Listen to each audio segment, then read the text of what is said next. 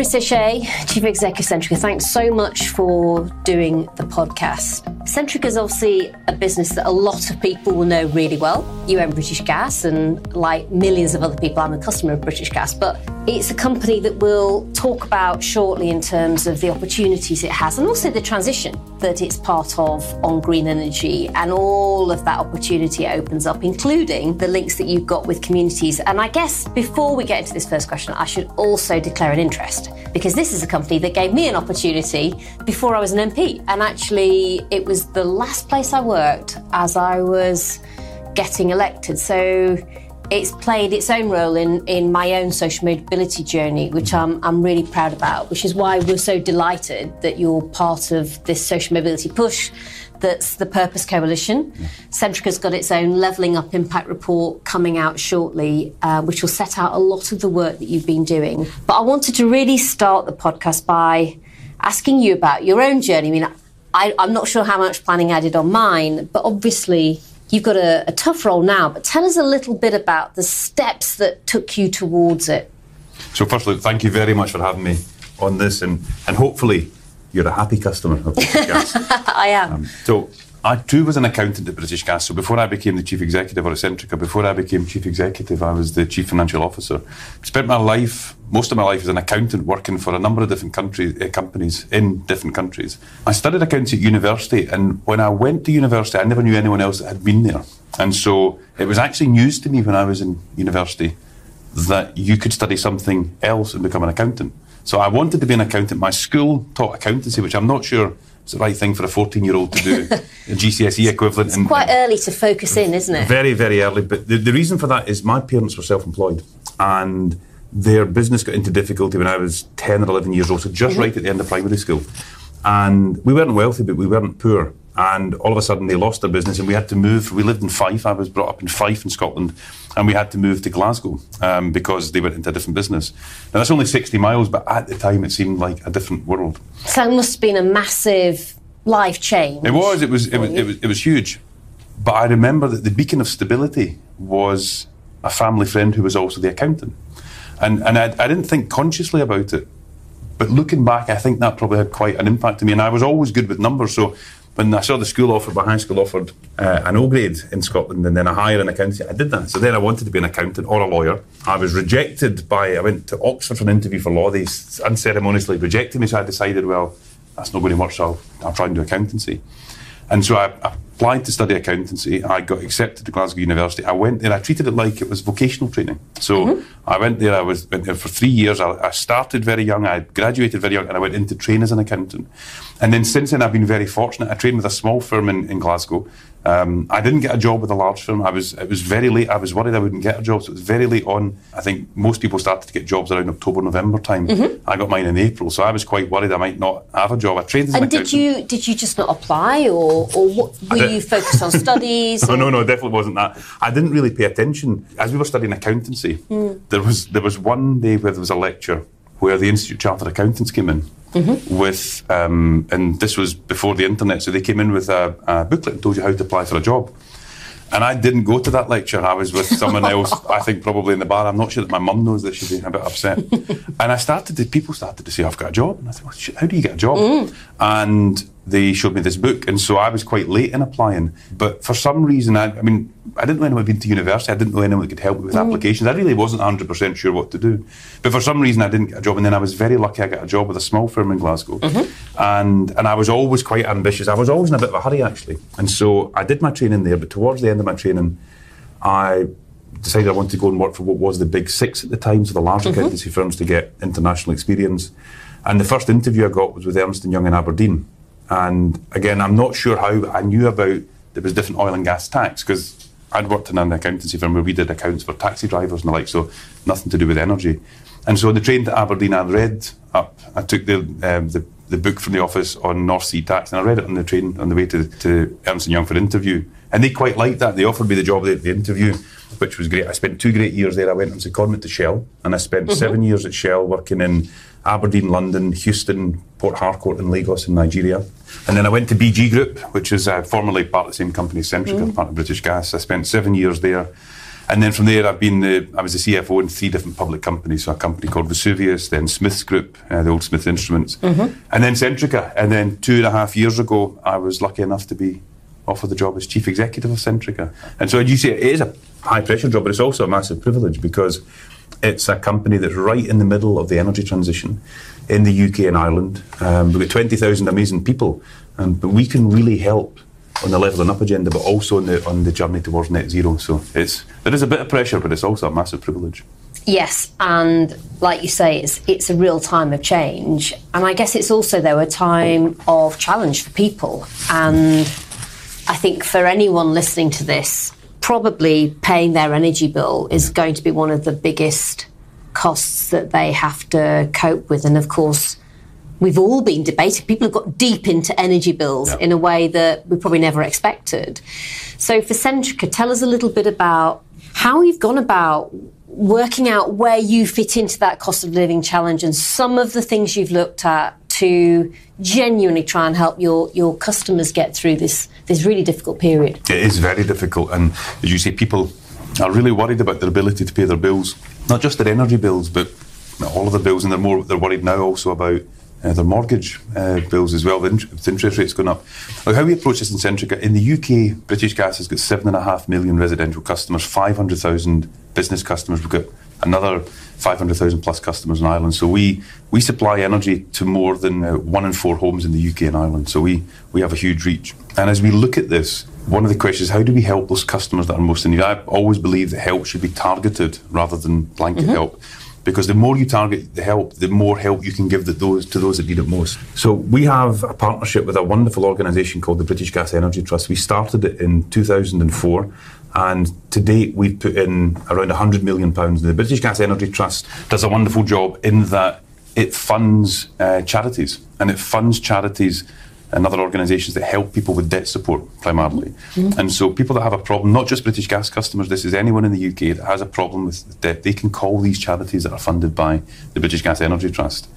And they do an amazing job, which they have done for almost 20 years. But we decided that that wasn't enough. We had to also put um, some help there for our most vulnerable customers. So in the past nine months, we've contributed 18 million pounds to a fund where our most our, the, our customers that are most in need can apply for a grant to help with their energy bills of up to 1,500 pounds.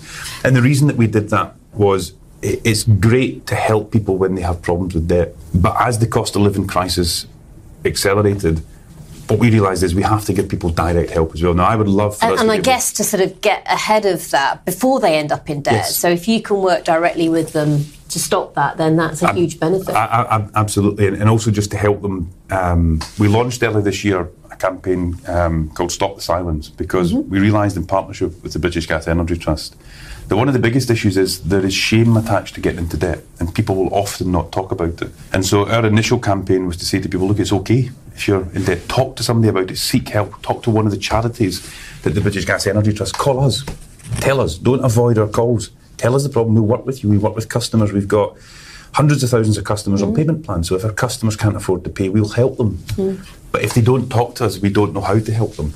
Putting the direct help there was also very important. What we've also done is we've committed that for the duration of the energy crisis, we'll donate 10% of the profits from British Gas Energy to this fund. So mm-hmm. it's not a one-off contribution of 18 million pounds. This will be an ongoing support fund so that to, for as long as, as people are struggling, we'll help them with 10%. And that's a really significant decision. It's not it's not a nothing choice, if you like, of a, a board led by you to to take that step. So how how do you go about sort of getting to the point where you're like, okay, ten percent, it goes straight into there. So look, I'm, I'm very fortunate in that um, not only do we have 20,000 great colleagues in the company, I have great colleagues in my leadership team, and I'm fortunate to have um, very supportive directors. And so, as we think about these things for this specific fund, we made some donations earlier in the year, and, and as it became clear that the cost of living crisis was getting worse, our chairman and I had a call and uh, we, we speak very regularly. But I called him to say, look, I think we need to do more, and, and it was quite interesting because he had been thinking the same thing. So quite quickly we had a conversation to say, well, what do we think we should do? And we aligned on the fact that we should give a proportion of our profits to help our most needy customers. And then once we're both happy, then we have a conversation, and our colleagues on the board were, were happy as well. So I mean, very fortunate to have people that want to do the right thing. So it was actually we can make quite quick decisions in in, in Centrica, um, but that's only because we've got I've got the, the support of my board, my leadership team.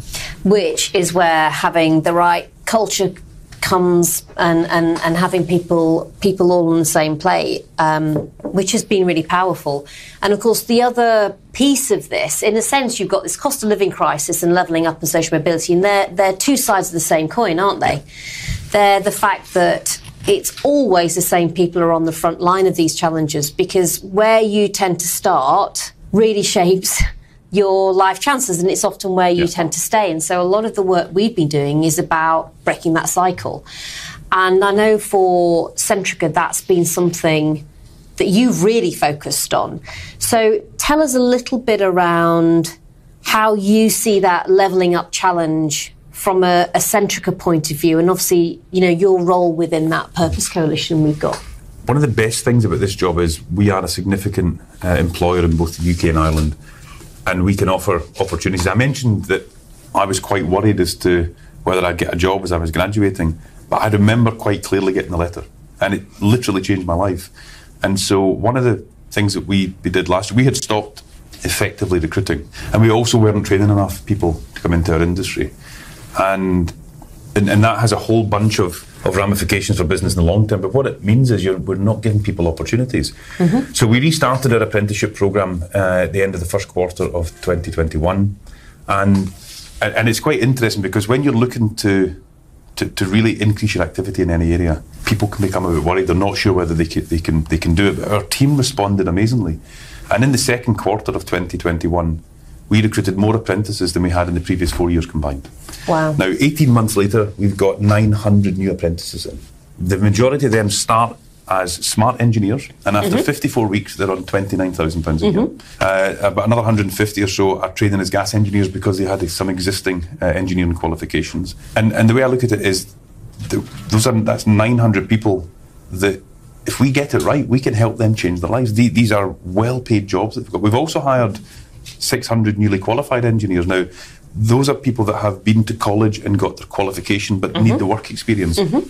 So today we've got 1,500 more colleagues in our industry, in our company, than we had 18 months ago. And, and has it been hard to take on that that extra because there's this one thing about scaling up with an extra 20% or 30% there's a difference between quadrupling how's it been for everyone else how do you get them to be able to accommodate that so look, it's been, it's, it's been tough. It's been tougher for our colleagues that, that run these programs than it mm-hmm. has been for me. But one of the things that we learned through COVID, one of the things that fascinates me is ingenuity and adaptability of human beings when they have to do something. Mm. So in COVID, we had to figure out how to work from home.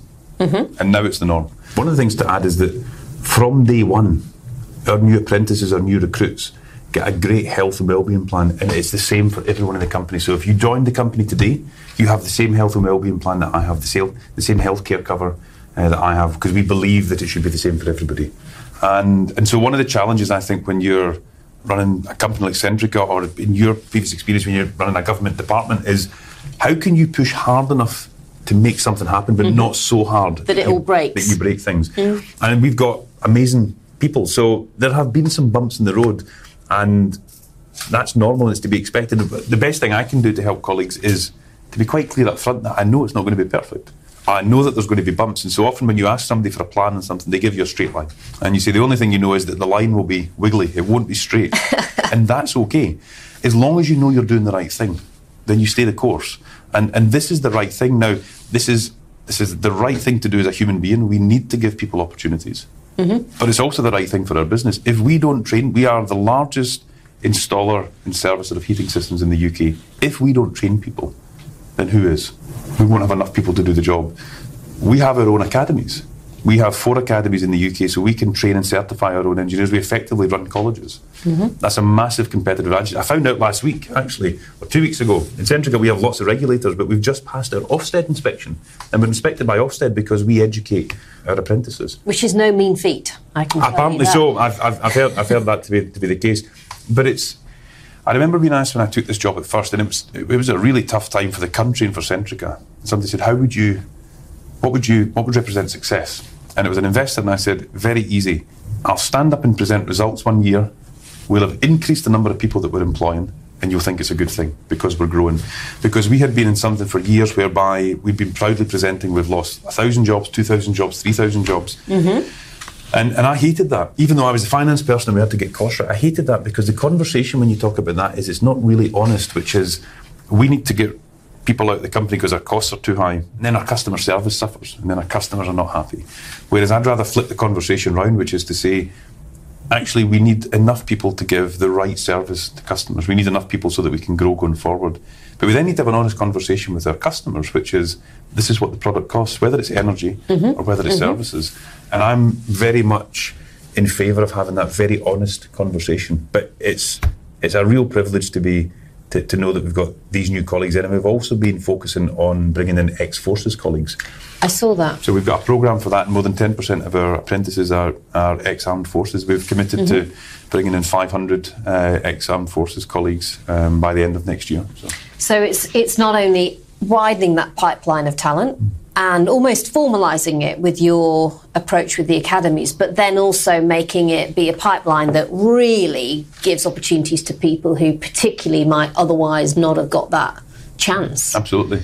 So it's it's a double win. And do you feel for Centrica, for everyone else who's already here, it's steadily giving a different sense of what the business is about that, that's a, a positive one? Oh, definitely. Look, I think that it's um, I'm passionate about uh, diversity and inclusiveness. And it's not because I think as a human being it's the right thing to do, but I also think it's the right thing for business. As a customer facing business with more than 10 million customers, we really have to, to understand our customers, we have to be like them, we have to look like them, we have to sound like them.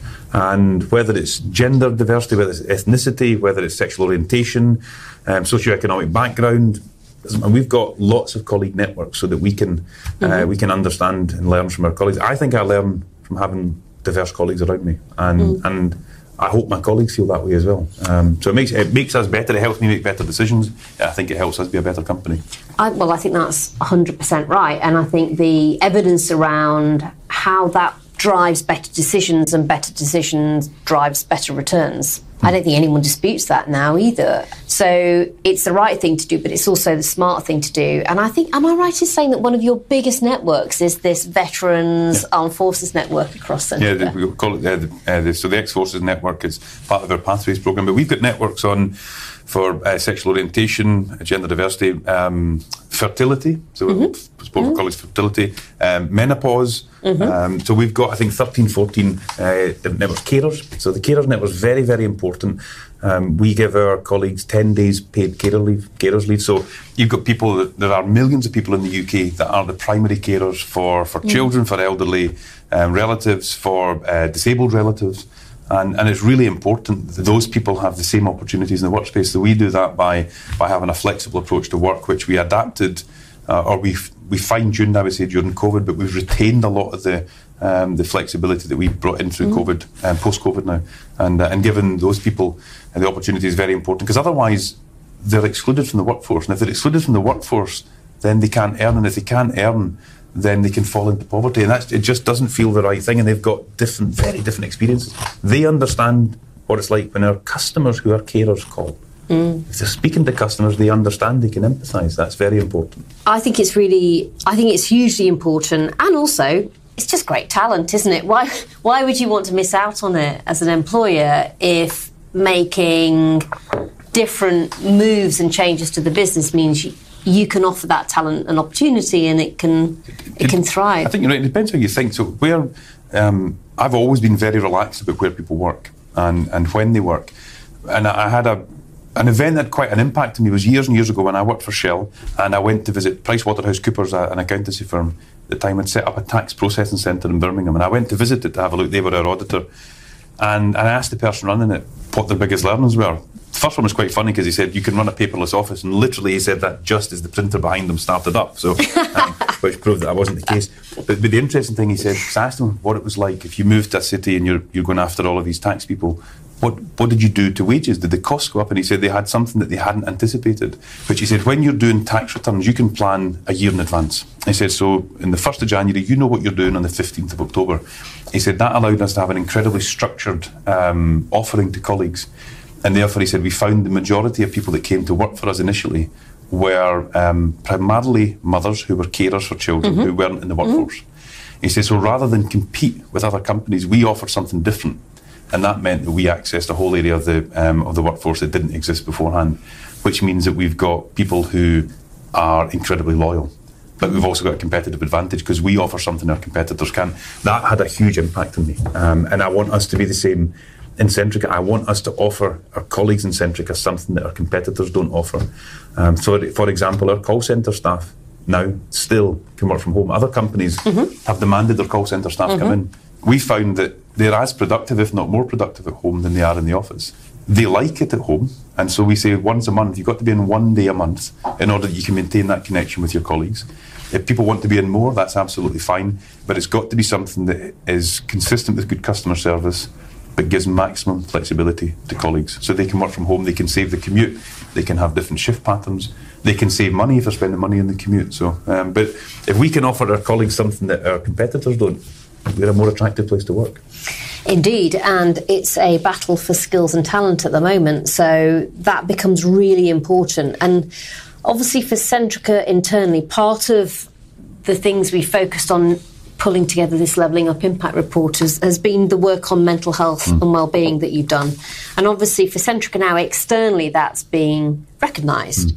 tell us a little bit about how you support staff and in a sense how that fits with what you've just been discussing around this wider opportunity push you've had when i joined centrica i was really impressed um, because I saw reference to mental health first aiders. I'd never heard of it before. So in 2018, when I joined the company, I'd never seen that. So we were, I think, quite advanced in our thinking on, on mental health. It's something that's very important to me personally. I lost a brother to suicide um, more than 15 years ago, and uh, and I've been surrounded by mental ill health all of my life. So family mm-hmm. members, thankfully. Um, so far, uh, mine's been okay, but it's something that's very dear to me personally. But the company was already in a very good place. What what we do is we try and encourage people to talk. So a bit like our Stop the Silence campaign for, for mm-hmm. debt. Um, yesterday I had two sessions with our new starters. So we have one in the morning, one in the afternoon. Uh, we had over a thousand people that started with the company in the last uh, 15 weeks, and we come on, we can have a chat, we can talk about what it's like in Centrica, and then we get a Q&A session. So they get to ask me any question that they want, and I have to give them an answer because I'm there on screen and it's live. And, and, and I think it, it, sounds glib, but one of the ways is to make sure that you have those conversations. It's one of the things actually I worry about with the working from home thing, mm-hmm. which is will people reach out? So we've got to be better as leaders and as managers mm-hmm. to make sure that we reach out to our colleagues and understand how they're how they're doing. And all your all your managers have that mental first aider training, but I guess if it's a more remote relationship, then you almost need to rethink how to make sure that still happens effectively. I think that's right. One of the things though it's become quite clear to me, and it should have been obvious, but, but through COVID, is what we're doing with our customer service agents, who are the people answering the phones working from home, is actually no different to what our engineers have been doing for years. Mm-hmm. Our engineers have had their van on their drive, not on the street outside their home. They've got up in the morning, they go out to work, and they come back. And so actually, I feel a bit remiss that it's taken COVID for us to say, okay, these are the issues that we need to deal with, but actually, yes. we've yeah. got these 7,000 amazing engineers that have been dealing with this for, for some time. And, and, and what it is, is making sure that, for example, does your manager check in with you? Mm. Do they check in with you each week? And that sounds very obvious, but it's not been necessarily happening uniformly. Some check in on a daily basis, some don't. And so there's some there's very basic things that you can do, but one of the things I always look at is do leaders and managers know their team? Mm-hmm. Now, you don't have to know every detail. Some people are very private, they don't want to share anything about their private life, but do they know their team? Do they know what's going on in their life? And do they know how they're feeling? And, and I think that's a basic requirement of any leader. You've got to understand so that if you see a change in people's behaviours, you can you can ask them how they are, and you can get them, you can give them help. So there's something about you've got. I think you've got to care to be an effective leader. You must care. You must care about people. I think well, spot on, and probably as we come towards the end of this podcast in a way, you at the beginning of it talked a little bit about this broader shift we've got on. You know, Centrica's an energy business, and we're in the middle of effectively probably the biggest shift economically that we're going to see in a long, long time. You grew up in a part of the country, you know, with North Sea oil and gas that really built hmm. A lot of a country on the back of it. I grew up in a bit of the country in South Yorkshire that was right there at the beginning of the first yep. industrial revolution and energy transition. Now we're on to the next phase all over again. But obviously, that's something that you're not just steering the business through, but all of the rest of us, you know, people like me who constantly think I probably ought to have had a smart meter by now. Am I too late? All of that. And You're so definitely not too late. We can, we can get one I'm, for you. I, I think I'm not too late. But tell us a little bit about, we talked about communities. Tell us a little bit about how you steer the rest of us through that transition. So I think it's as part of a, of a broader coalition with government, with other uh, energy companies and, and other non-energy, non-energy companies. In order for us to achieve net zero, we need to have a significant increase in electrification, more wind, more solar, and we need to have decarbonised gas, so hydrogen. And we work here, and I personally work tirelessly to push that point. And the reason is that there are a lot of what I find most frustrating is a lot of vested interests. So there mm-hmm. are a lot of people who tell you that hydrogen won't work. I saw somebody recently saying there is no expert out there who can tell you that hydrogen will work for heating in homes. And that's just untrue. And it's unhelpful. So I get very frustrated where we've got either people that will simply talk their own book, as I would say. So they've chosen one technology and therefore they rubbish other technologies or um, something whereby we have inaction. The UK has 28 million homes. Five and a half million of those homes can only be decarbonised with heat pumps, mm-hmm. electric heating. We have to get after that. Six million homes can only be decarbonised with hydrogen. We have to get after that.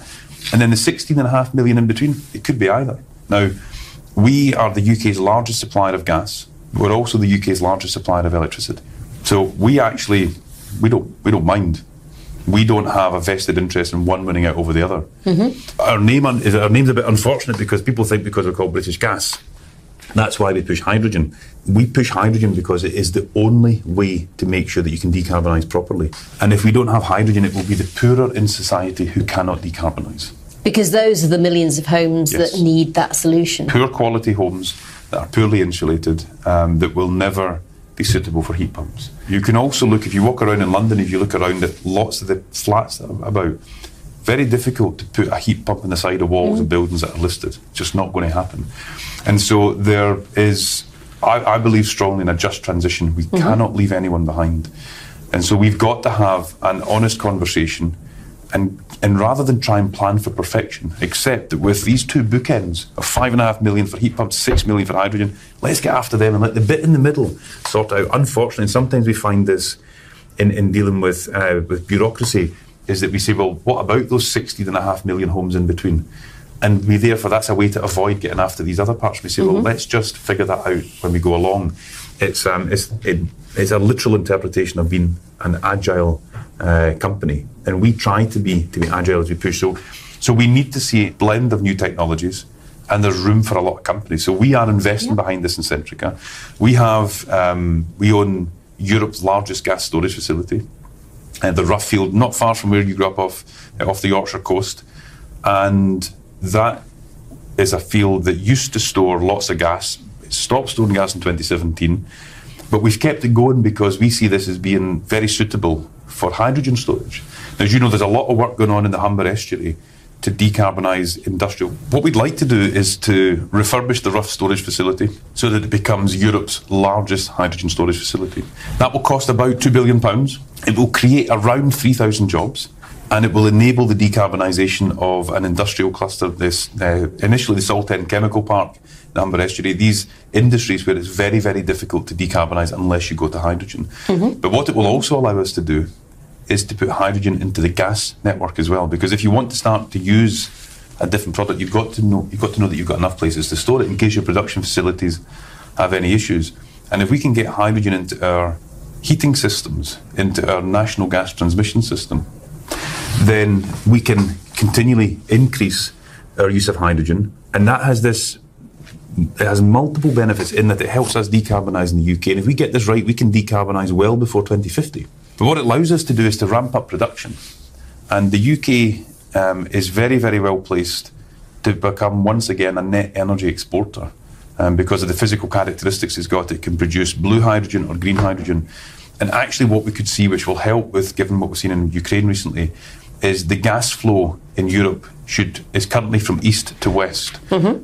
And if we get it right in the UK, we can make it go from west to east. So the UK could once again become a net energy exporter. And that's good for the country because that will create jobs and it will ease pressure on the public finances and it will allow us to invest. So that's the future. That's how we've got to move. And in Centrica, we're taking part in uh, hydrogen village trials in Ellesmere, near Ellesmere Port in the in the northwest, mm-hmm. uh, and and also in the northeast. So we can prove that hydrogen works in homes. So it's all linked up. But the key thing is this will create well-paid jobs, and I think that's what leveling up is all all about. Leveling up is giving people well-paid jobs so they can make their own decisions and they can continue to improve as you go generation on generation. I think that's very, very important. Intergenerational uh, improvement is is uh, is something that intrigues me, and hopefully we can deliver in a small part in Centrica by creating thousands of new apprentices. We've committed to do one a day for this decade. I think it's a fantastic ambition, and I also think we're sat in London at the moment, and one of the things I love about London is you can see what the Victorians did. It's just this incredible city. And yet, for a com- company like Centrica, with all your gas engineers, literally being able to look back on helping an entire country shift on that energy transition, I think is is something that's a genuine legacy to be proud of. If you've been part of literally helping to deliver that, putting those smart meters in place that mean I can finally have another reason for switching my, my washer on for two hours in the future or, or, whatever it is that currently I just do for sheer convenience, I'll be able to do for a tariff in, in the future. So all of it, I think, is, is hugely valuable. Now I've got two final questions.